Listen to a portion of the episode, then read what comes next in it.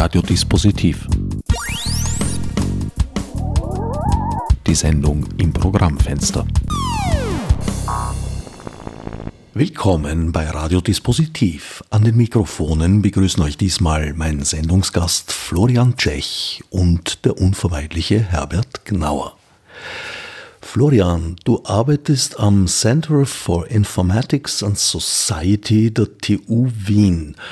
Zu Deutsch Technik und Gesellschaft. Das riecht schwer interdisziplinär. ja, absolut. Es ist Zeit, dass die Wissenschaft anerkennt, dass es nicht mehr reicht, nur auf der Seite der Technik zu stehen und äh, Algorithmen oder Systeme zu entwerfen, die halt noch das Äußerl schneller sind als der Vorgänger. Ähm, es ist dringend nötig, sich Gedanken darüber zu machen, was die Technik, die Technologien, die wir entwerfen, die wir in die Welt hinausschicken, ähm, dort anrichten oder dort bewirken, sei es im positiven oder im negativen Sinn. Und diesem Credo, äh, dieser Überlegung, dass wir eine, als, als ForscherInnen eine Verantwortung haben dafür, ähm, wie die Technologien, die wir schaffen, eben sich auf die Gesellschaft auswirken, ist das Center for Informatics and Society auch unterworfen, genauso wie auch das ähm, breitere Zentrum für Technik und Gesellschaft, Center for Technology and Society, das ähm, an der TU Wien und an den Partnerorganisationen äh, Universität Wien und den beiden Wiener Fachhochschulen auch gerade in der Entstehung ist. Insgesamt finde ich es eine sehr positive Entwicklung, dass das ähm, auch weiter oben in der Universität äh, und der Universitäts- und Forschungslandschaft angekommen ist, dass das wichtig ist. Ähm, und äh, ich denke, wir sehen, selbst wenn wir in Laien sind und nur uns gelegentlich über Netzpolitik und äh, digitale Technologien, die herauskommen, informieren, sehen wir eigentlich jeden Tag, ähm, warum es wichtig ist, sich diese Gedanken zu machen. Die, die Beispiele springen uns ja jeden Tag de facto aus der Zeitung an. Schön, dass es da offenbar etliche Schwester- und Bruderinstitute gibt. Drängt sich jetzt natürlich die Frage auf, inwieweit Forschung heute überhaupt noch möglich ist oder wissenschaftliche Forschung ohne interdisziplinär zu arbeiten. Sind nicht immer mehrere Disziplinen beteiligt inzwischen, so gut wie immer? Absolut, ja. Also es ist sehr, sehr selten oder sehr schwierig, ähm, maximal vielleicht noch im Bereich der Grundlagenforschung ähm, in sehr speziellen Disziplinen, dass man wirklich innerhalb der eigenen Disziplinen Grenzen bleibt und auch die ähm, einzelnen Disziplinen sind nicht mehr so genau voneinander abgegrenzt. Nichtsdestotrotz glaube ich schon, dass man sehen kann, dass es äh, gewisse Disziplinenkombinationen gibt, die sich nicht so gut riechen können oder die man nicht so oft ähm, miteinander sieht. Ähm, es mag vielleicht öfter passieren, dass die Informatik äh, dazugezogen wird, äh, oft auch gern als Hilfsdisziplin. Man braucht ja irgendjemanden, der das äh, Werkel dann ausprogrammiert, aber ähm, oft bleibt es dann doch innerhalb der Technik. Da ist es dann halt äh, Architektur und Informatik oder äh, Maschinenbau und Informatik. Ähm, speziell bei den großen Disziplinen unterschieden, also zwischen technischen Disziplinen und äh, den Sozial- und Humanwissenschaften, äh, ist allerdings noch gar nicht so gang und gäbe, dass man diese Art von Überschneidungen, diese Art von Kooperationen anstrebt. Ähm, und das ist auch eigentlich gar nicht verwunderlich, darf man doch nicht vergessen, dass es die Wissenschaft, so wie sie ähm, gerne äh, in der Öffentlichkeit gesehen wird, schlicht und ergreifend nicht gibt. Ähm, jeder Wissenschafts Zweig, jede Disziplin hat eine eigene Sprache, eine eigene Kultur, auch eigene Anforderungen an, an äh, Validität und Methodologie, die ähm, für viele andere Disziplinen ungenügend wären und vice versa. Also jeder interdisziplinäre Ausritt aus der eigenen äh, Heimatdisziplin wird äh, oft eine schwierige Aufgabe der Kommunikation, des gegenseitigen sich herantastens und, und des ähm, über den eigenen Tellerrand hinausschauens. Und ähm, auch für Wissenschaftler und Wissenschaftlerinnen ist es gar nicht so einfach, diesen Schritt immer zu machen sich in einer neuen Disziplin äh, zurechtzufinden. Deswegen ist es so wichtig, dass äh, diejenigen, die sehr wohl versuchen, in diese Richtung zu gehen, äh, die nötige Unterstützung bekommen, ähm, dass es äh, entsprechende Förderungen dafür gibt, dass auch das Geld da ist, dass man diese Forschungen unternehmen kann, selbst wenn sie vielleicht ein bisschen länger dauern sollten, weil es eben diesen Austauschprozess zwischen den Disziplinen braucht. Es ist also gar nicht so einfach, nach Jahrzehnten der vorangetriebenen Spezialisierung das Ganze jetzt wieder zusammenzuführen. Welche ist denn eigentlich deine Heimdisziplin? Ja, ich bin formal äh, ein Informatiker. Ich habe Informatik äh, studiert und bin auch derzeit immer noch am Arbeiten an meiner äh, PhD-Arbeit, an meiner Dissertation in der Informatik. Aber so wie ich das anlege, ist das schon ein fundamental interdisziplinäres Unterfangen, dem ich mich da hier unterworfen habe. Ähm, ich würde mich selbst am ehesten anordnen zwischen der klassischen technischen Informatik und äh, der STS auf der anderen Seite. Das sind die Science and Technology Studies, ähm, die viele Überschneidungen haben mit ähm, Technikfolgenabschätzung, mit Soziologie, teilweise eben auch mit Psychologie. Und in diesem, in diesem Bereich würde ich mich, äh, würde ich mich selbst verorten. Du hast also jede Menge, äh, wie soll ich sagen, Lernbedarf in anderen Gebieten. Ich sehe mit Freuden, dass sich seit wir das letzte Mal im Dezember 2018, glaube ich, miteinander gesprochen haben, mit Mikrofon dabei, äh, das Team, das Staff des CIS verdreifacht hat.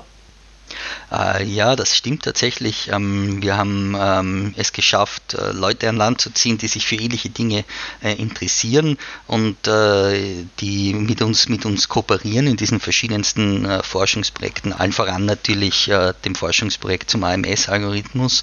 Und ich glaube, das ist gerade unter dem Gesichtspunkt des wissenschaftlichen Prekariats. Ähm, die meisten meiner Kollegen und Kolleginnen, die nicht zufällig bereits auf einer Professorinnenstelle sitzen, kriegen im besten Fall ein paar Jahre einen Vertrag. Ähm, also gerade unter diesem Gesichtspunkt ist das schon eine gewisse Leistung und gibt uns Mut, dass wir die richtige Richtung eingeschlagen haben und auch die ähm, zunehmenden ähm, Partnerinnenschaften mit anderen Universitäten oder eben mit diesem Center for Technology and Society an der TU Wien nun geben uns Mut, dass es auch mit diesem Wachstum weitergehen wird. Wer das CIS, das Center for Informatics and Society der TU Wien, weiter beobachten möchte, wird im Internet fündig unter cisvienna.com. CIS Vienna in einem durch. Das Link findet sich selbstverständlich auch auf dem Website des Freien Radios eures Vertrauens bei dieser Sendung. Du hast das Stichwort bereits gebracht in Minute 6 und 50 Sekunden ungefähr. Der AMS-Algorithmus, das eigentliche Thema unserer heutigen Sendung. Wie wir vor etwas mehr als vor zwei Jahren miteinander geredet haben, war das Ding gerade so im Entstehen, also eigentlich schon fertig, aber noch nicht im Einsatz, auch nicht im Testbetrieb, wenn ich mich recht erinnere. Das hat sich dann geändert. Das ist ja eigentlich von einem Testbetrieb dann sozusagen irgendwie fließend in den Einsatz gekommen gewesen. Oder habe ich das falsch im Gedächtnis? Nein, nein, äh, das hast du ganz richtig im Gedächtnis. Wir waren damals auch einigermaßen überrascht. Ähm, wenn du dich richtig erinnerst, war ja einer unserer Kritikpunkte damals schon ganz unabhängig vom äh, System selbst und dem Ablauf, den internen Abläufen, dass wir das Gefühl hatten, dass es damit sehr schnell gegangen ist und dass es keine ähm, unabhängige, externe, aber nicht einmal eine sinnvolle interne Evaluation dieses Systems in einem tatsächlichen Kontext gegeben hätte, in dem es dann eingesetzt werden sollte. Ähm, wir hätten erwartet gehabt, dass diese Art von Testbetrieb selbstverständlich passiert, ohne dass äh, die Betroffenen, also die Arbeitssuchenden, schon direkt mit dem System äh, in Kontakt kommen. Zu dem Zeitpunkt, wo wir letztes Mal gesprochen hatten, war davon äh, noch nicht äh, die Rede, dass es so etwas schon gegeben hätte. Tatsächlich ist es dann aber sehr schnell Schlag auf Schlag gegangen. Das System wurde ähm, innerhalb von wenigen Monaten über ganz Österreich ausgerollt. Ähm, es wurde nur schlicht und ergreifend als im Testbetrieb deklariert, aber soweit wir sehen konnten, hat das keinen tatsächlichen Unterschied gemacht zu einem Produktiveinsatz des Systems. Ähm, das System war weiterhin verfügbar und äh, wurde auch äh, sukzessive in die Richtlinien und die, die Anleitungen für die AMS-Beraterinnen integriert.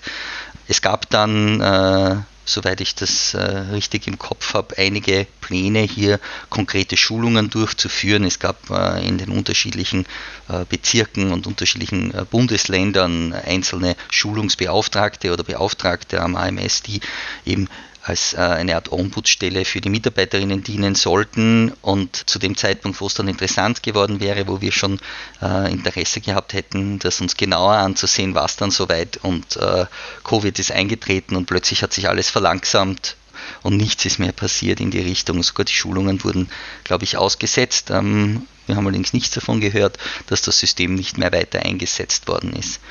Dazu ist es mir wichtig zu sagen, Evaluierung ähm, in einem sicheren Kontext sieht natürlich anders aus, als das System einfach mal auszurollen und dann im Nachhinein Schulungen nachzureichen. Das war damals schon einer der großen Kritikpunkte, die uns von Anfang an aufgefallen ist, äh, sind auch ganz unabhängig davon, was intern im System wirklich passiert, ähm, technische Entwicklungen, algorithmische Systeme, die so breite Auswirkungen auf so viele Menschen haben können, sollten natürlich sauber evaluiert werden und das bevor sie Schaden anrichten können oder womöglich Nutzen bringen. Das mag ja auch der Fall sein. Bevor wir jetzt auf die Geschichte des AMS-Algorithmus im Besonderen eingehen, hat sich ja einiges getan inzwischen sollten wir vielleicht ganz kurz noch besprechen, was ist ein Algorithmus? Der Begriff ist in aller Munde, aller Ohren, aber ich glaube, es bestehen doch recht unterschiedliche Vorstellungen davon. Absolut. Ähm, da müssen wir jetzt nicht mal die Unterschiede zwischen dem Verständnis in der Gesamtbevölkerung oder die Art und Weise, wie dieser Begriff in den Medien gerne verwendet wird, oft in einer sehr reißerischen Form ähm, reden, sondern selbst innerhalb der Wissenschaft selber, innerhalb der unterschiedlichen Wissenschaftsdisziplinen gibt es da unterschiedliche Interpretationsmöglichkeiten. Historisch gesehen ähm, würde ich sagen, ist, äh, geht, geht, der Algorithmusbegriff in etwa auf ähm, die 40er Jahre zurück, ähm, wo die ersten ähm, Pioniere der Informatik ähm, sich mit dieser Art von automatisierten Berechnungen ähm, auseinandergesetzt haben, allen voran Alan Turing und seine Turing-Maschinen basierend auf diesen ähm, noch sehr mathematischen und oft sehr theoretischen Überlegungen ist, hat sich dann in der Informatik oder in dem, was später zur Informatik werden sollte, ein sehr äh, enger Begriff herausgebildet, der ähm, ganz konkret mit äh, Inputs, mit Outputs und mit Berechnungsschritten zu tun hat. In dem Kontext ähm, könnte man auch sagen, ein, ein, eine, eine einfache Analogie ist eigentlich nur das Kochrezept. Ähm, man hat aber Zutaten, das sind die Inputs Ähm, dann gibt es Anweisungen oder Schritte, die immer befolgt werden sollen in derselben Reihenfolge. Ähm, und am Schluss, wenn man es richtig gemacht hat, kommt dann vielleicht ein gutes Gericht heraus und das wäre dann im Endeffekt der Output. Das ist eigentlich das, was äh, in, im Kern äh, in den meisten informatiktechnischen Disziplinen ähm, unter Algorithmus verstanden wird. Es ist allerdings so, dass ähm, diese Definition schlicht und ergreifend nicht mehr zeitgemäß ist. Ähm, in Zeiten äh, wie diesen, wo ähm, Programmiersprachen immer mehr und mehr in den Alltag eindringen, ähm, in der Schule gelehrt werden ähm, und äh, uns eigentlich in, in allen diesen Bereichen begleiten, in Zeiten, wo niemand mehr in unserem zentraleuropäischen oder westlichen Kontext zumindest ohne äh, Smartphone, ohne Computer in der Arbeit, ohne Laptop zu Hause um, unterwegs ist, ähm, müssen wir diesen Begriff ein bisschen ausweiten und ein bisschen breiter fassen. Der schlimmste Kritikpunkt aus, aus interdisziplinärer Sicht äh, diesem engen Begriff gegenüber ist nämlich die Tatsache, dass er schlicht und ergreifend den Kontext des Einsatzes komplett ausblendet. Ähm, diese Grunddefinition basiert rein auf dieser mathematischen Formulierung und hat, äh, bezieht nicht mit ein, wer denn die Person ist, die diesen äh, Algorithmus designt hat, ähm, wer die Stakeholder sind, die ein Interesse daran haben, dass er so oder so programmiert oder umgesetzt wird und schlussendlich natürlich auch noch die Frage, wo, wann und in welcher Form er draußen in der Gesellschaft dann tatsächlich in den Einsatz kommt. Und äh, unter diesem Gesichtspunkt ähm, spreche ich immer gerne statt vom Algorithmus von algorithmischen Systemen. Diese Dinge sind viel komplexer als ein, äh, diese, diese enge Definition innerhalb der Informatik und sind meistens eigentlich Systems of Systems, also Systeme von Systemen, die miteinander in Interaktion treten, ähm, die Daten austauschen, die mit Menschen in Interaktion treten, die sich auch einer ständigen Veränderung äh, unterworfen sehen.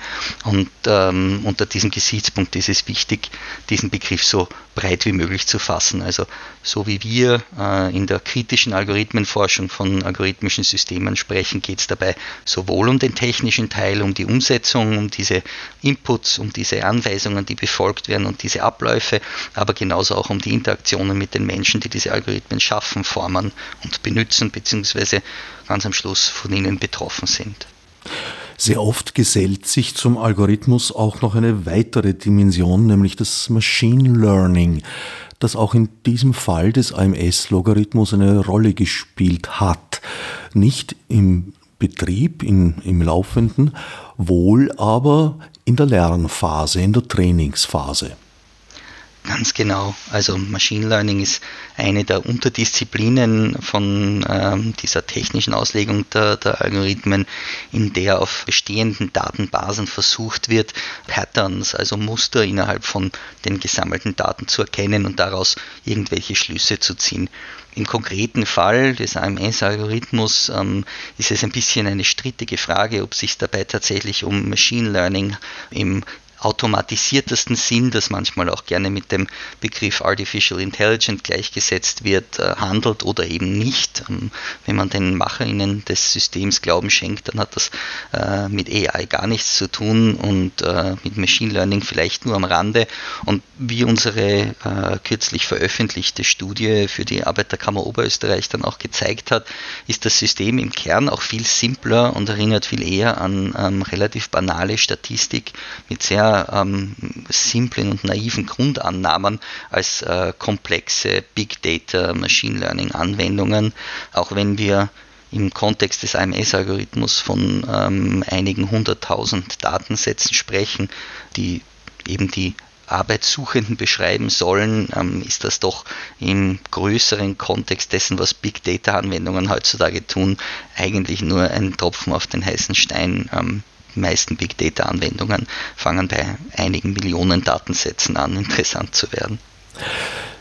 Es werden also Informationen über arbeitssuchende Menschen verarbeitet und am Ende soll anhand dieses Kochrezeptes, des Algorithmus, eine Einteilung erfolgen in drei Gruppen.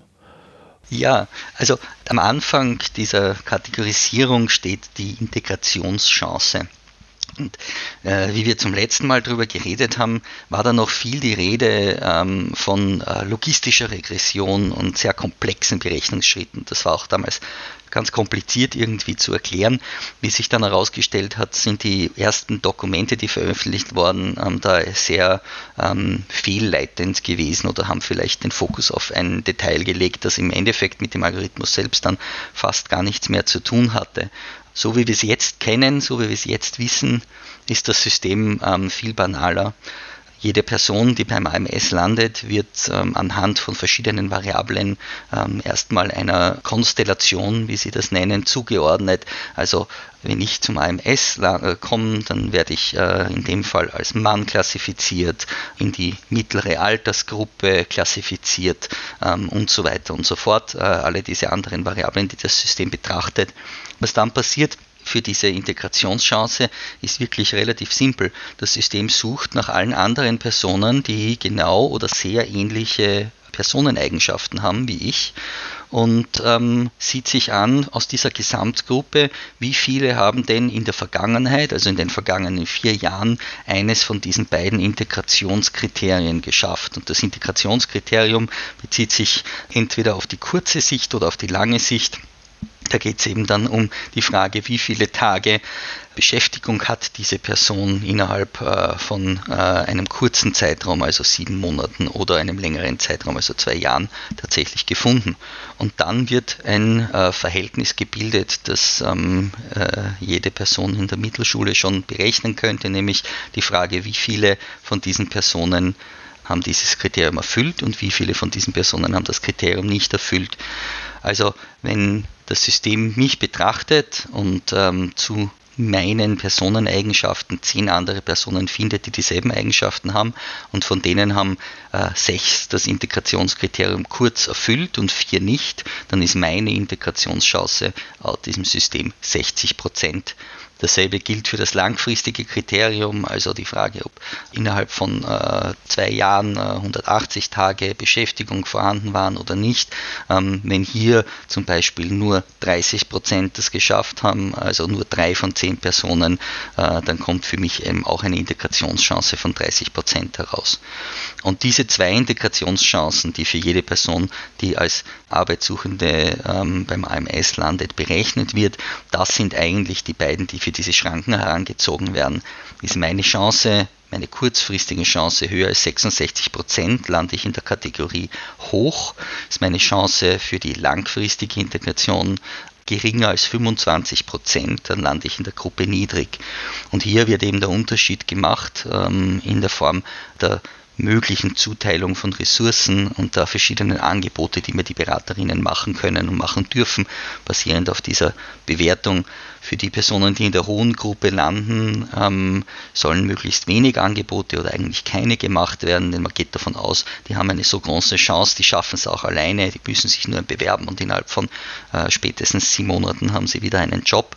Hingegen auf der anderen Seite, ähm, auf der Niedriggruppe, also denjenigen unter 25 Prozent, stehen gewisse, besonders die teureren Förderungsangebote, die für die mittlere Gruppe da sind, nicht mehr zur Verfügung und es wird diesen Personen angeboten, sich in eine Art von Betreuungseinrichtung zu begeben, die ähm, einen geringeren Schwellwert hat, der Interaktion, die nötig ist. Nur die mittlere Gruppe ist eigentlich diejenige, die, denen die volle Bandbreite dessen, was das AMS für die ähm, Jobsuchenden tun kann, eröffnet zwischen äh, Fortbildungen oder geförderten ähm, Jobs ähm, steht dort eigentlich alles offen. Das heißt, um das maximale Potenzial zu haben, um die maximalen Möglichkeiten zu haben, muss man derzeit in der mittleren Gruppe landen. Also kurz gesagt, die eine Gruppe erhält keine oder weniger Förderungen, weil sie für zu gut gehalten wird. Eine Gruppe bekommt keine oder wenige Förderungen, weil sie für zu ungeeignet gehalten wird. Und profitieren tut die Mitte. Wie weit macht denn diese strikte Einteilung in drei Gruppen überhaupt Sinn? Ich denke, das ist ja eine Grenze, die jetzt nicht so irgendwie wie eine Gartenhecke scharf gezogen ist. Ja, das ist genau das Problem in diesem System ist diese Grenze sehr wohl genau so scharf gezogen. Ähm, das war auch immer einer unserer Kritikpunkte. Das System äh, kann schlicht und ergreifend nicht zwischen den teilweise sehr geringen Unterschieden zwischen Einzelpersonen unterscheiden, die aber vielleicht große Auswirkungen auf deren tatsächliche ähm, Jobchancen hätten. Das heißt, ähm, eine Person, die auf diese Integrationschance mit äh, 24,8 Prozent sitzt oder eine Person, die mit 25,9 Prozent sitzt, landen in unterschiedlichen Gruppen und werden dadurch potenziell völlig unterschiedlich behandelt.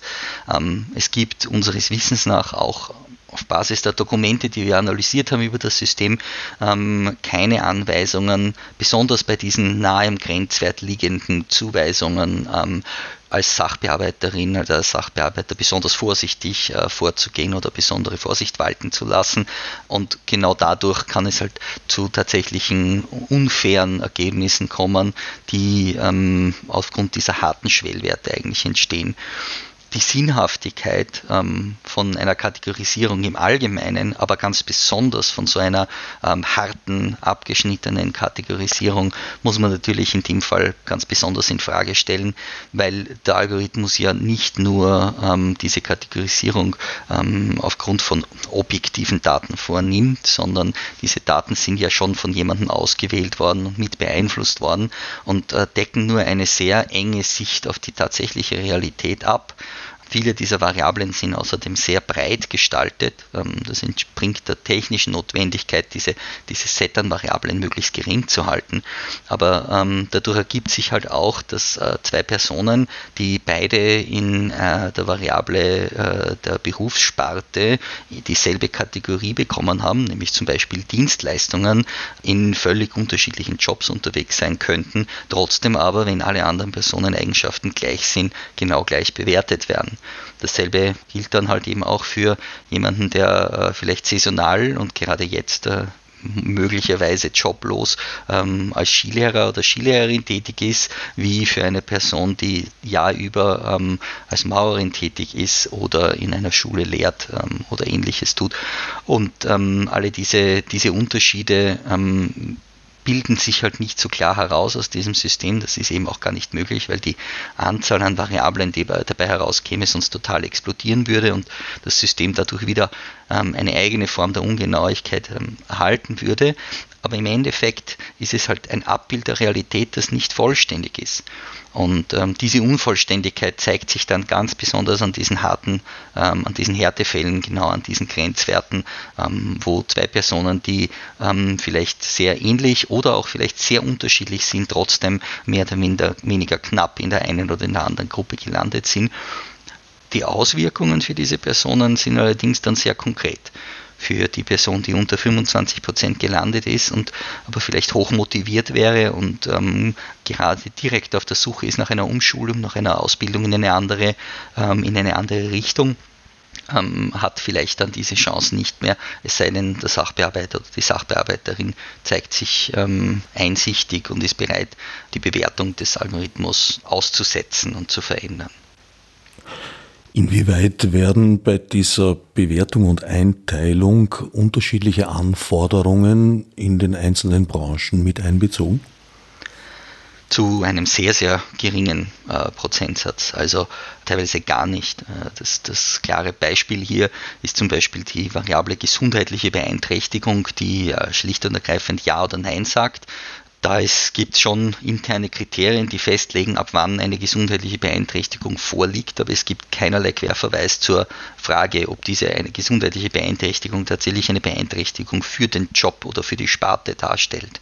Ähm, natürlich mag eine Person, die zum Beispiel im Rollstuhl sitzt, andere Anforderungen an einen Job haben ähm, als eine Person, die einer anderen chronischen Krankheit anhängt, aber je nachdem, ob es jetzt da um einen Bürojob gehen sollte oder vielleicht um irgendeinen anderen Job, der mit vielen äh, Reisen äh, verbunden ist, mag das eine Einschränkung sein oder eben auch überhaupt nicht.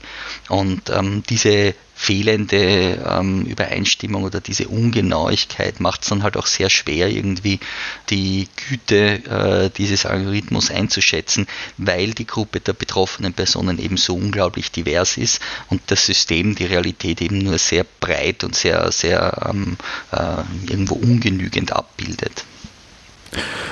Um die Qualität des Algorithmus oder des Algorithmensystems einzuschätzen, müsste allerdings die genauere Funktionsweise bekannt sein. Als wir das letzte Mal gesprochen haben, war das noch keineswegs der Fall. Hat sich das geändert? Naja, ähm, insofern, als wir jetzt genauer wissen, wie die internen Berechnungen grundsätzlich passieren, ja. Ähm, wir sind allerdings immer noch nicht an dem Zeitpunkt angekommen, wo wir sagen können, wir können die Güte des äh, Systems äh, vollständig und in allen verschiedenen Varianten, also nicht nur qualitativ, sondern auch quantitativ evaluieren. Dort sind wir leider trotzdem noch nicht. Wir wissen, wie wir es könnten. Äh, aber ohne Zugang zu den Daten haben wir hier keine Chance, ähm, diese Evaluierung tatsächlich durchzuführen.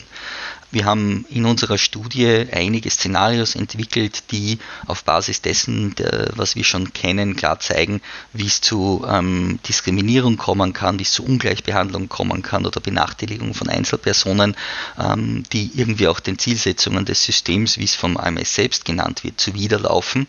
Aber alle diese Überlegungen, die wir getroffen haben, alle diese Szenarios, die wir gebaut haben, basieren natürlich rein auf äh, hypothetischen Daten oder hypothetischen Datensätzen, weil wir wir ähm, immer noch keinen Komplettzugang zu aktuellen Daten bekommen haben, sodass wir diese Evaluierung durchführen könnten. Habt ihr Zugang zu den Trainingsdaten bekommen? Auch das nicht, äh, weil die Trainingsdaten und die Echtdaten ähm, äh, mehr oder minder überschnitten oder überschneidend sind.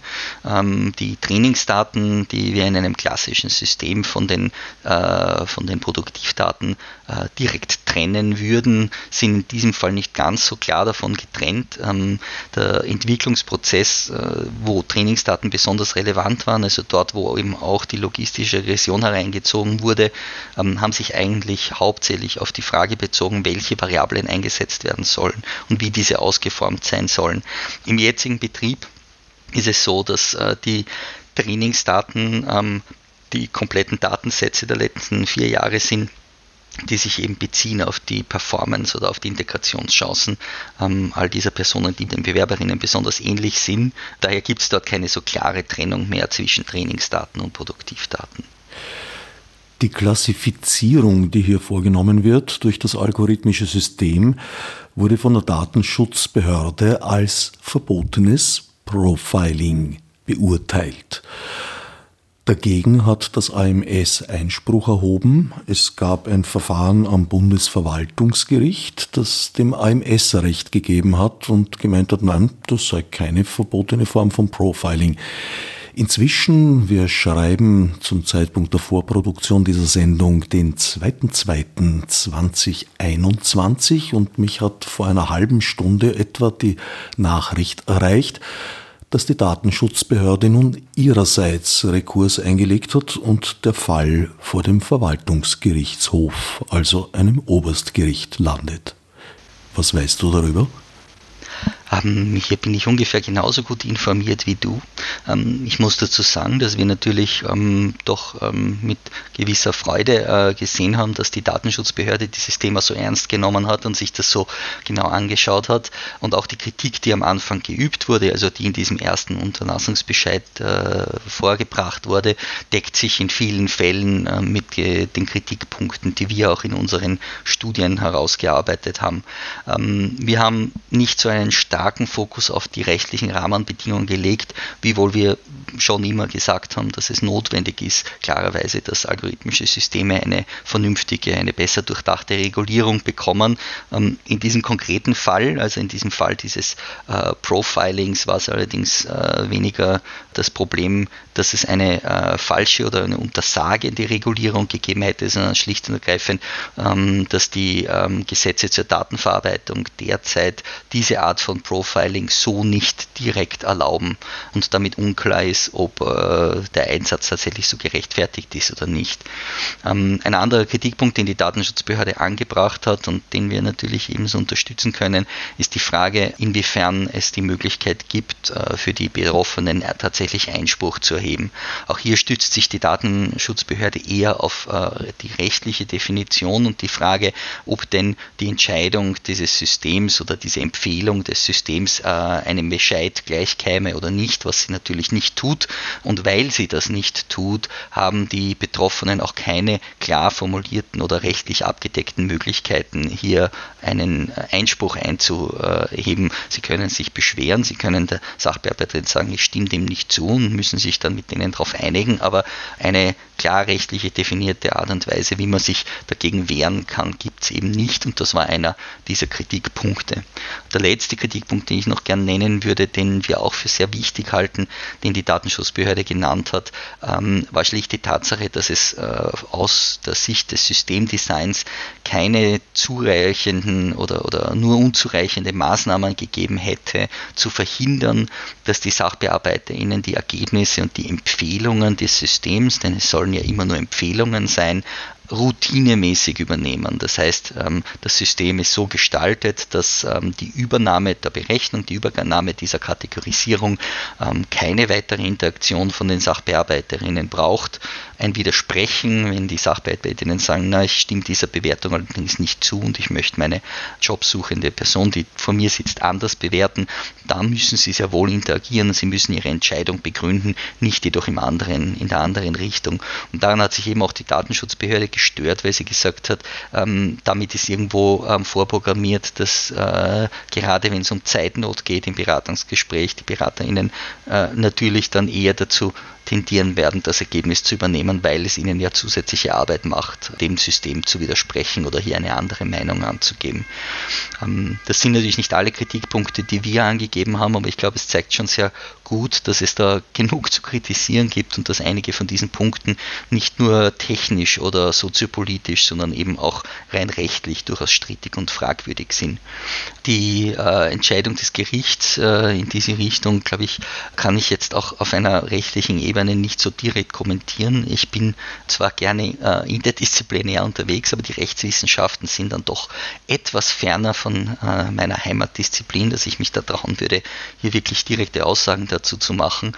Ähm, nichtsdestotrotz ähm, das Beharren der Datenschutzbehörde, ähm, diesen Entscheid nicht anzuerkennen und doch nochmal vor das Gericht zu gehen, ähm, finde ich durchaus begrüßenswert, einfach weil es auch dazu führt, dass wir vielleicht in einer breiteren Öffentlichkeit mehr und mehr über die rechtlichen Rahmenbedingungen, die Befugnisse, die nötig sind, um so ein System zu designen, zu betreiben, anstreben können und diesen Diskurs weiterführen können, was ähm, aus meiner Sicht natürlich ganz wichtig ist. Na, einen kleinen Versuch, dich aufs juristische Glatteis zu locken, musst du mir doch zugestehen. Worin bestand der Knackpunkt bei der unterschiedlichen Beurteilung der eingesetzten Art des Profilings?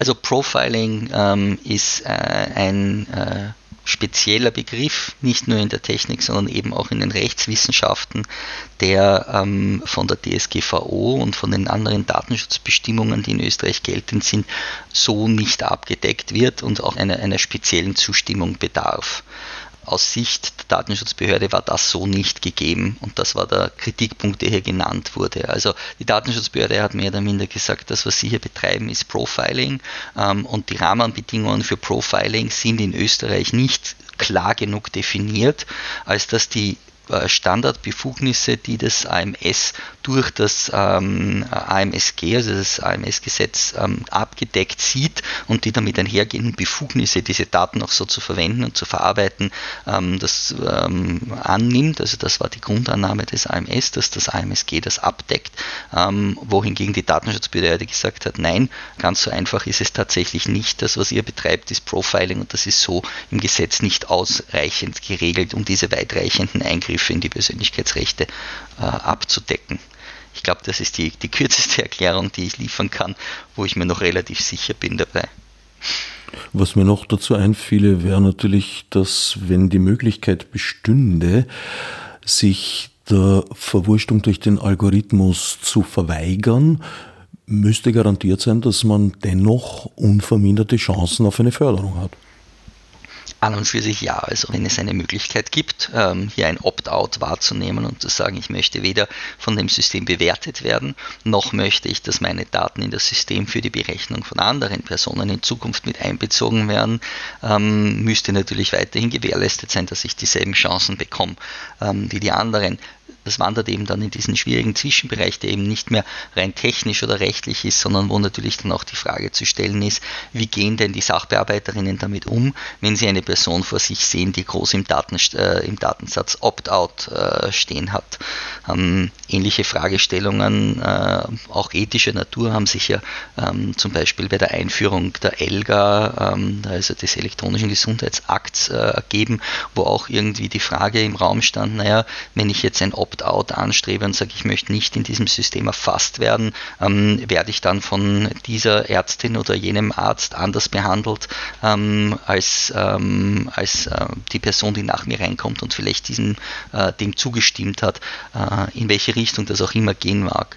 Also das Problem hier ist sicherlich auch, dass ähm, wenn äh, der Default ist, dass meine Daten verwendet werden und ich quasi ähm, mich dagegen wehren muss, ähm, dass das natürlich dann auch zu einer einer Art von Stigmatisierung führen kann, die ähm, unglaublich schwer nachzuvollziehen ist und die eigentlich dieser, dieser ähm, wie soll ich sagen, diesem Grundziel, diesem erklärten Grundziel, ähm, warum dieses System überhaupt designt wurde, widerspricht. Nämlich eines von diesen drei Zielen war es ja ganz klar, die Willkür einzuschränken, die Sachbearbeiterinnen äh, hatten in der Einschätzung, welche Maßnahmen für ihre Jobsuchenden angemessen wären oder nicht.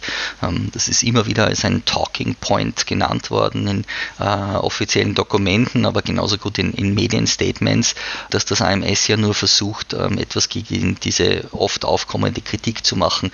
Ihre Sachbearbeiterinnen würden gegen einzelne Personen diskriminieren, wenn sie ihre Einschätzungen vornehmen nehmen.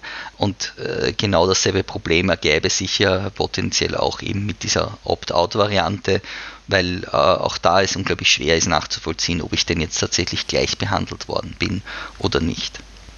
Wäre diese Nachvollziehbarkeit der Einteilung, die der Algorithmus, das algorithmische System getroffen hat, höher als bei der menschlichen Entscheidung? die ja auch auf Grundlage von Kriterien geschieht. Naja, das ist eine sehr ähm, schwierige und prozedurale Frage. Ähm, eine, die äh, ich für unglaublich wichtig erachte und die ich, der ich mich auch sehr intensiv äh, widme oder der wir uns auch in unserer Forschung relativ intensiv gewidmet haben. Ähm, das Problem dahinter ist, dass es kein Patentrezept dafür gibt, um zu entscheiden, ist die Nachvollziehbarkeit jetzt in einem System tatsächlich komplett gegeben oder ist sie tatsächlich besser, als sie es, als sie es vorher war letztendlich ist es immer eine kontextsensitive Entscheidung, die hier getroffen werden muss. Es sind die Prozeduren, die ähm, Beraterinnen durchlaufen müssen, die Entscheidungen, die sie treffen, gut dokumentiert und für die ähm, Betroffenen einsichtig? Und ist das tatsächlich mehr der Fall, als beim System durch den Algorithmus bewertet zu werden? Ich habe nicht genug Einblick ähm, in alle einzelnen äh, Schritte des Prozederes, die vor der Systemeinführung geherrscht haben, ähm, um da eine endgültige Antwort darauf zu geben. Nichtsdestotrotz gibt es schon einen Unterschied und das ist schlicht und ergreifend der Unterschied der Möglichkeit der Human Accountability, also des menschlichen Diskurses. Im allermindesten Fall habe ich zumindest die Chance oder das Potenzial, meine Sachbearbeiterin direkt zu fragen, warum haben Sie mich so eingeschätzt? Ich möchte gerne eine Erklärung dafür haben, die mir das klar nachweist und wo ich irgendwie ähm, vielleicht damit in Diskurs treten kann und dann dem spezifisch widersprechen kann. Das System, so wie wir es jetzt kennen, ähm, liefert auch Erklärungen, allerdings sehr eingeschränkter Form, die ähm, eigentlich nur aus ähm, modulartig zusammengebastelten Stehsätzen bestehen, die erklären sollen, warum meine Bewertung besonders gut oder besonders schlecht ausgefallen ist in dem System. Und auch diese Erklärung ist nicht für alles, äh, alle Betroffenen verfügbar. Gerade diejenigen, die zum Beispiel keinen vollständigen Datensatz aufweisen, also ähm, zum Beispiel Personen ähm, mit Migrationshintergrund, die äh, erst innerhalb der letzten x Jahre, aber weniger als vier nach Österreich gekommen ist, gelten als Personen mit unvollständigen Daten, weil eben nicht die gesamte Erwerbshistorie der letzten vier Jahre bekannt ist ähm, über diese Personen. Und alle die Personen, die in diesem unvollständigen Datensatz drinnen sind, bekommen keine Erklärungen des Systems, warum sie so bewertet wurden, wie sie bewertet sind. Also zumindest in diesem speziellen Fall ist es relativ klar, dass natürlich die Accountability, also die Nachvollziehbarkeit und die Rechenschaftspflicht ähm, und Möglichkeit bei der Interaktion mit den menschlichen Sachbearbeiterinnen sehr viel höher ist als die mit dem System, weil das System zu diesem Thema schlicht und ergreifend sagt, ich weiß es nicht. Wenn die Datenschutzbehörde in Zweifel zieht, dass der Vorschlag der Maschine vom beurteilenden Menschen overruled wird, nicht beachtet wird, sondern eine andere Entscheidung getroffen wird, dann argumentiert sie keineswegs im luftleeren Raum. Da gibt es ja einige Studien bereits dazu. Absolut. Also ähm, es gibt ähm, in der Ungleichheitsforschung, ganz besonders wenn es um ähm, Biases geht, ähm, eine zahlreiche Forschungsergebnisse, die zeigen, dass ähm, Menschen generell dazu tendieren, ähm, automatisierten Entscheidungen Entscheidungen von Computersystemen eher zu vertrauen als oft auch der eigenen Einschätzung.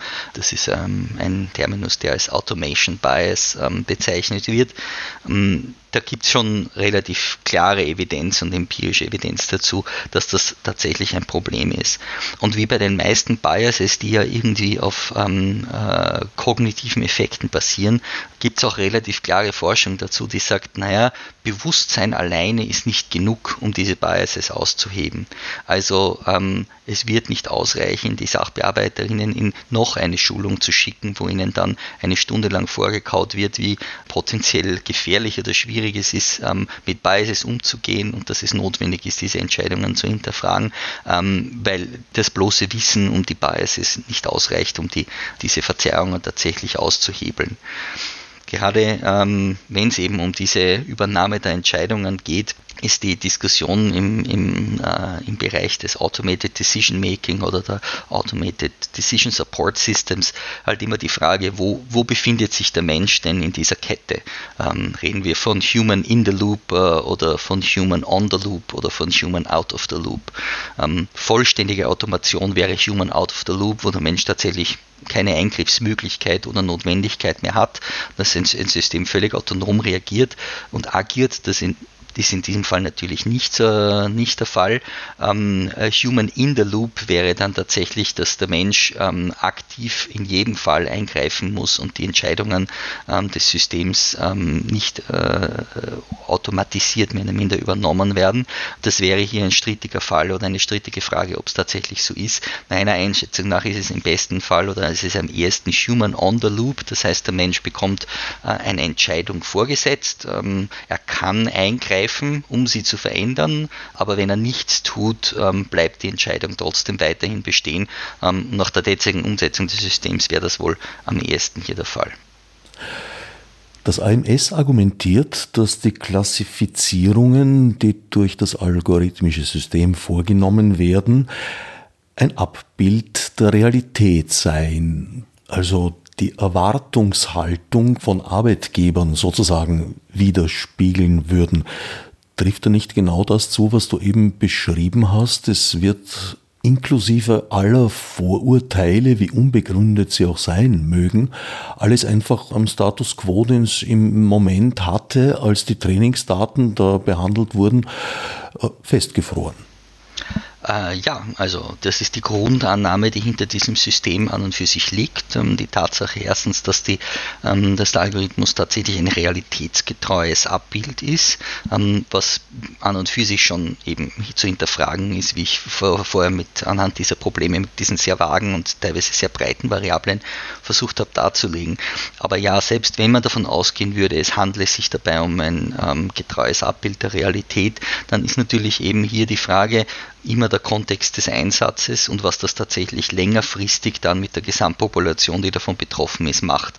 Und ähm, genau wie du das gerade gesagt hast, ähm, ist eben das Problem dieser Feedback Loops hier, wenn das System die existierenden Ungleichheiten mit einfasst und festschreibt, ähm, basierend auf denen dann ähm, Personen unterschiedlich behandelt werden und aufgrund dieser unterschiedlichen Behandlung vielleicht genau diese Nachteile ähm, weitergegeben werden und tradiert werden, dann sind wir natürlich hier in einem Teufelskreis, der dazu führt, dass sich insgesamt, zumindest statistisch ähm, in Averages, also ähm, im Mittel, die Situation der Betroffenen tatsächlich nicht verbessern wird, ähm, sondern im besten Fall gleich bleiben oder im schlimmsten Fall äh, im Allgemeinen sich noch verschlechtern wird.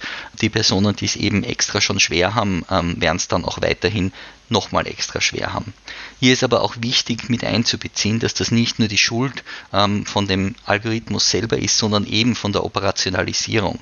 Andere Länder haben ähnliche Systeme, wo sie auch das Risiko einer längeren Arbeitslosigkeit ähm, äh, versuchen vorherzusagen und zu prognostizieren, ähm, machen aber mit der Entscheidung genau das Gegenteil dessen, was das AMS tut. Ähm, sie sagen dann nämlich, uh, diejenigen, die besonders niedrige Chancenwerte haben, sind die, in die wir frühzeitig und ganz besonders intensiv investieren müssen und besonders stark unsere Ressourcen dorthin lenken müssen, um denen mehr Hilfe zukommen zu lassen. Das AMS sagt hingegen, na, wir investieren dort etwas, wo wir möglichst kurzfristig schnelle Ergebnisse erwarten. Das ist eben die mittlere mittlere Gruppe ähm, und die niedrigere Gruppe, das sind die, wo wir der Meinung sind, dass die Investitionen ohnehin verloren sind ähm, und daher lassen wir das Ganze. Im Endeffekt ist es ein relativ interessantes und bezeichnendes Bild für das, was abläuft ähm, in der Entscheidungsstruktur, was diese grundlegenden Überlegungen betrifft, die das System mitgestaltet haben, weil äh, sich da natürlich für mich sofort die Frage stellt, naja, Moment, vielleicht ist es nötig, sich mal anzusehen, was die möglichen Maßnahmen, die Ressourcen, die das AMS eigentlich zu vergeben hat, was die ähm, bewirken können und äh, die stärker zu evaluieren. Ähm, eines dieser Grundargumente für das System war immer die Steigerung Steigerung der Effektivität des Mitteleinsatzes. Und hinter diesem bisschen ähm, eckigen und sperrigen Stehsatz versteckt sich halt irgendwie schon die Überlegung, ähm, wir wollen unsere Ressourcen dort einsetzen, wo sie tatsächlich am meisten bringen. Man muss allerdings dazu sagen, dass das System in keinster Weise ähm, in irgendeiner Form vergangene ähm, Evaluationen dieser Maßnahmen, von Evaluationen von Schulungen etc. mit einbezieht. Das heißt, hier äh, kann es keinerlei ähm, Interaktion geben. Das System kann nicht wissen, ob ähm, eine Person, die drei Schulungen hatte, vielleicht höhere Chancen hat oder nicht, basierend auf wie gut diese Schulungen waren, sondern sie schaut sich, das System schaut sich nur an, rein statistisch gesehen, ähm, wie viele Personen, die X Schulungen hatten, egal welcher Form, ähm, äh, jetzt tatsächlich äh, eine höhere Chance haben oder eine geringere Chance haben. Und damit ist natürlich auch klargestellt, dass dieses Ziel ähm, von dem System nicht erreicht werden kann oder nicht erfüllt werden kann. Es klingt, als hätte hier die Tatsache, dass es so etwas wie strukturelle Diskriminierung gibt und es gilt, selbige zu erkennen und ihr entgegenzutreten. Und in dieser Erkennung würde ich ja eigentlich äh, eine zentrale Aufgabe von Big Data und algorithmischen Systemen sehen.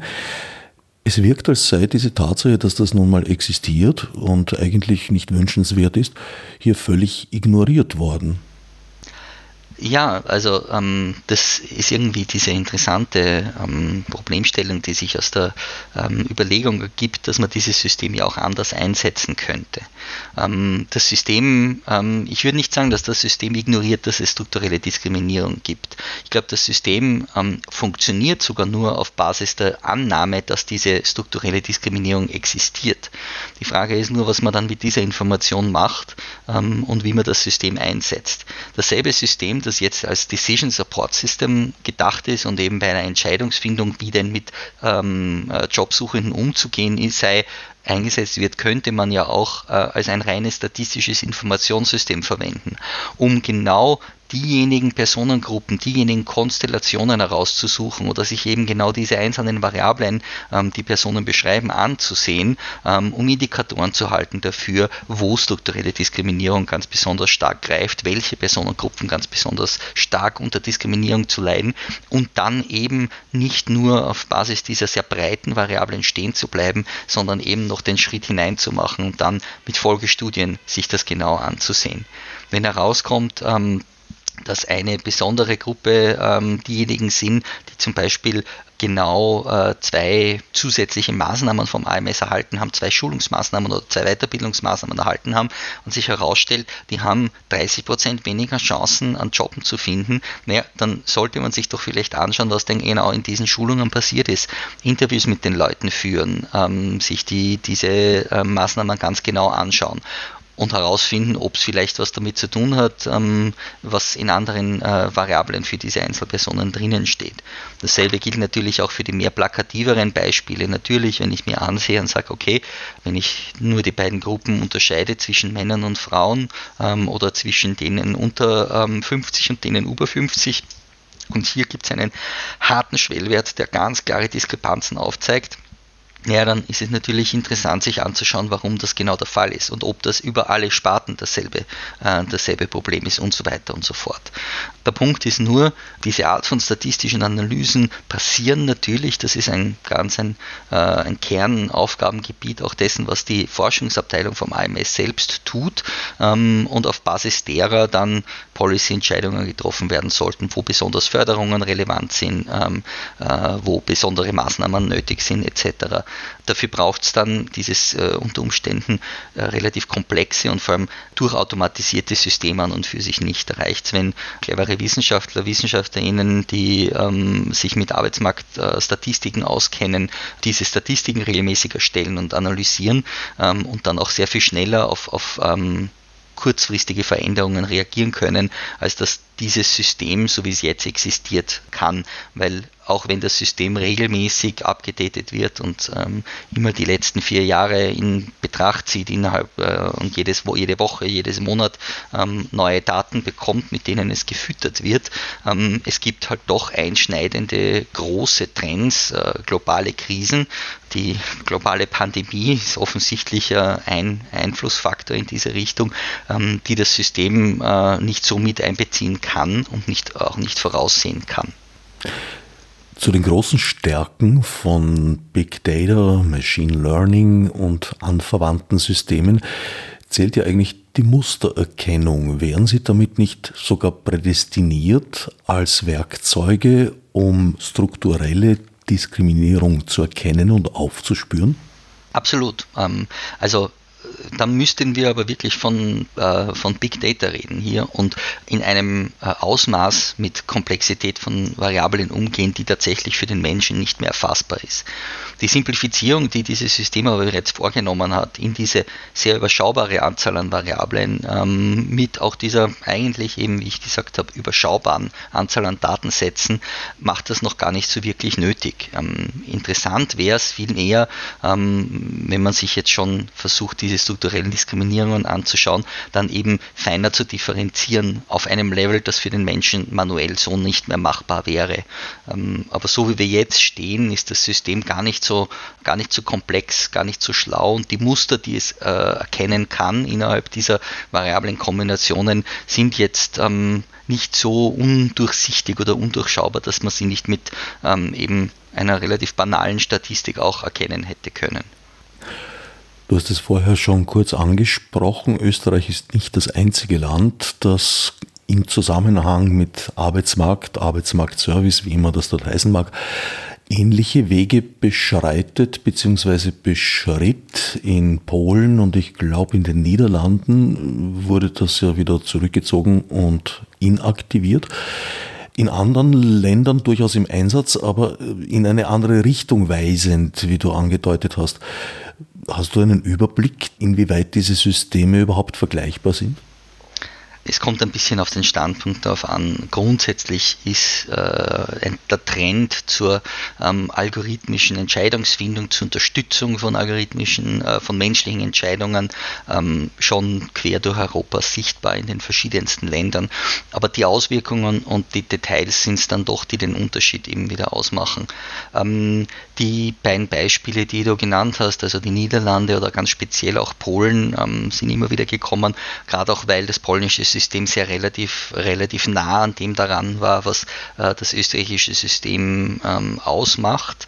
Der Unterschied dort war allerdings, dass das erklärte Ziel dort war, ein System zu schaffen, das Sozialbetrug oder in dem Fall möchte ich eigentlich sagen vermeintlichen Sozialbetrug ähm, aufdecken soll und verhindern soll.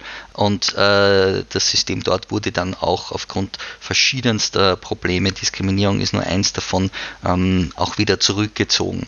In anderen Ländern äh, gibt es schon auch äh, ähnliche Unterstützungssysteme, die aber ähm, viel näher an die tatsächlichen Maßnahmen gebunden sind, die die Sachbearbeiterinnen zur Verfügung haben, um mit ihren, äh, mit ihren Jobsuchenden umzugehen oder ihnen tatsächlich Empfehlungen zu machen. Ähm, ein tatsächliches direktes Risk Profiling, so wie es das österreichische System macht, das so klare Prozentaussagen äh, zu machen scheint und daraus dann diese Operationalisierung in die Kategorien macht, äh, gibt es aber, soweit ich weiß, ähm, woanders nicht, zumindest nicht so in dieser direkten ähm, Ausformung.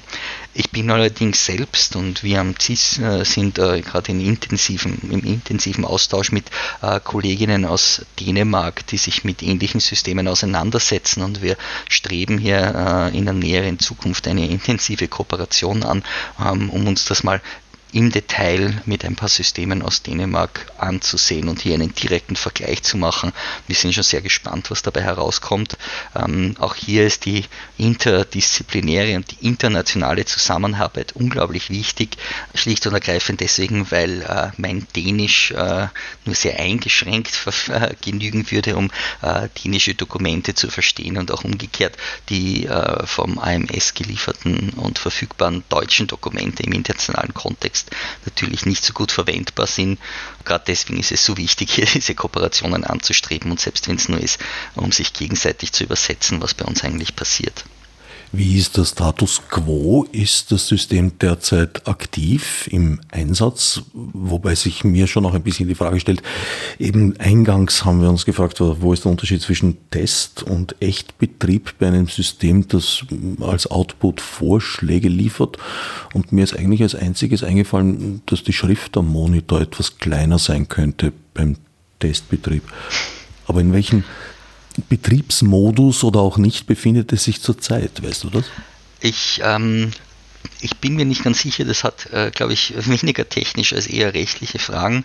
Die letzte Information, die ich zu diesem Thema bekommen hatte, war, dass nach dem äh, negativen Bescheid der Datenschutzbehörde, die Datenschutzbehörde ja ein äh, Ultimatum gesetzt hat und gesagt hat, eine ähm, Rückbildung des äh, EDV-Systems und damit der Ausschluss dieser ähm, algorithmischen Ergebnisse ist bis zum 01.01.2021 äh, umzusetzen. Damals hatte ähm, das AMS auch gesagt, ja natürlich werden wir dem äh, stattgeben.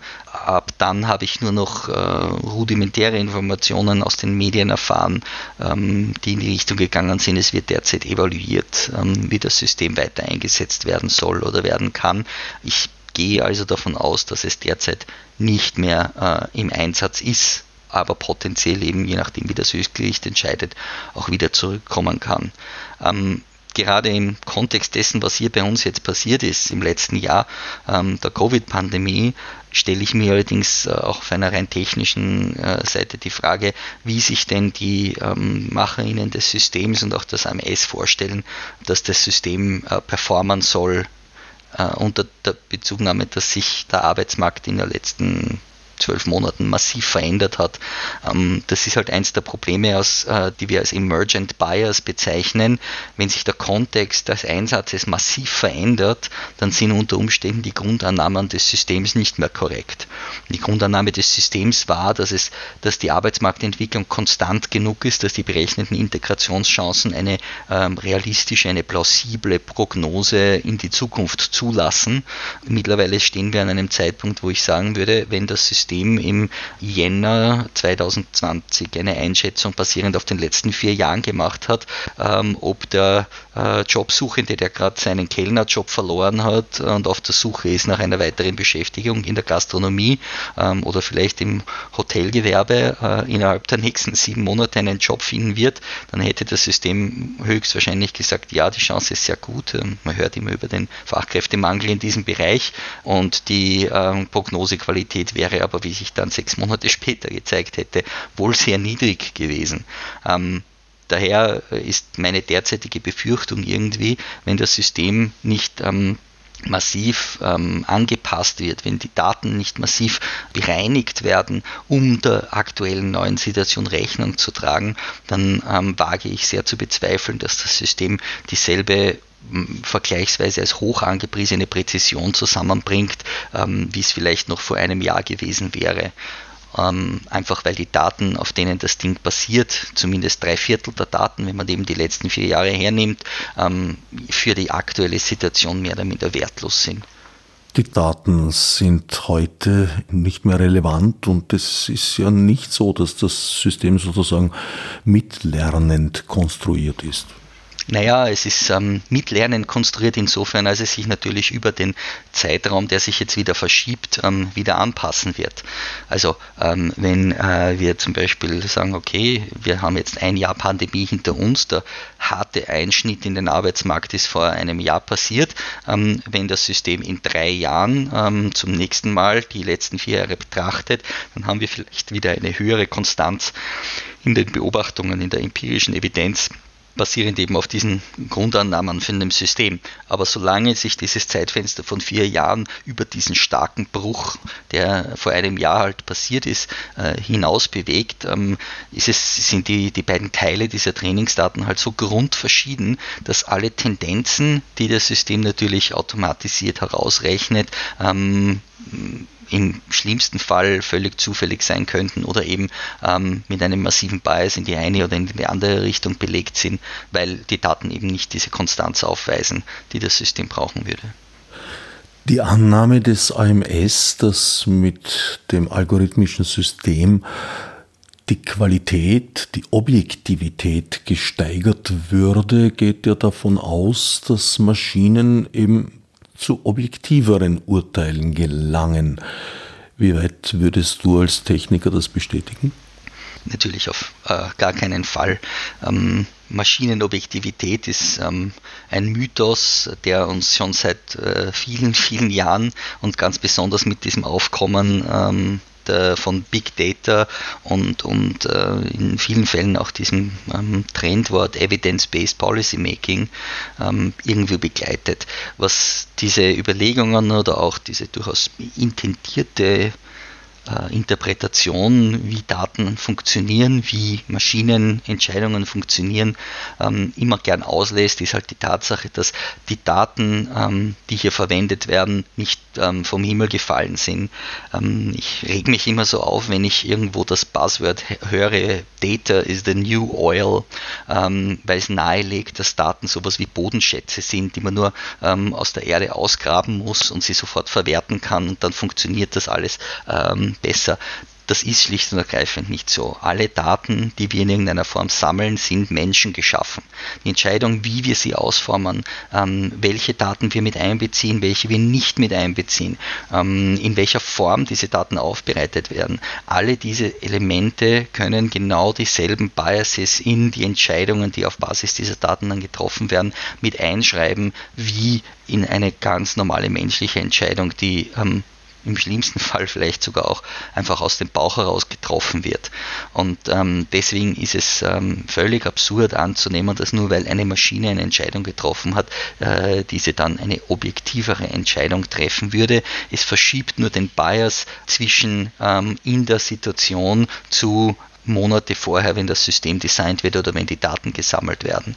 Und in vielen Fällen ist das eben eher eine negative Tatsache, diese Verschiebung oder ein, ein, ein, ein Problempunkt, ähm, weil es dann schwieriger nachzuvollziehen ist. Wenn eine Person in der Situation sitzt und das Gefühl hat, die Sachbearbeiterin vor mir behandelt mich unfair, ähm, weil sie was gegen mich hat oder macht abschätzige Bewerkungen über mich, dann habe ich meine Evidenz direkt vor mir und kann direkt da etwas dagegen machen. Wenn ich das Gefühl habe, das System bewertet mich unfair, muss ich Monate zurückgehen und mich durch tausende von Datensätzen wühlen, um den Finger drauf zeigen zu können, zu sagen, ja, da hat das System tatsächlich eine Fehlentscheidung getroffen oder geht von falschen Annahmen aus, ähm, was um ein Vielfaches schwieriger ist, eben weil es nicht mehr diese Unmittelbarkeit hat.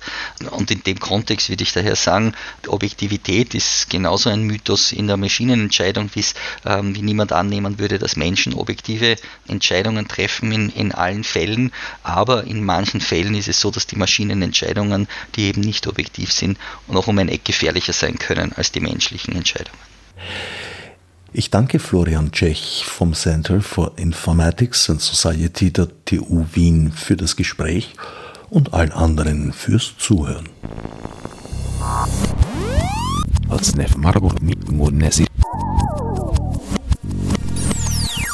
Fichte subsidiar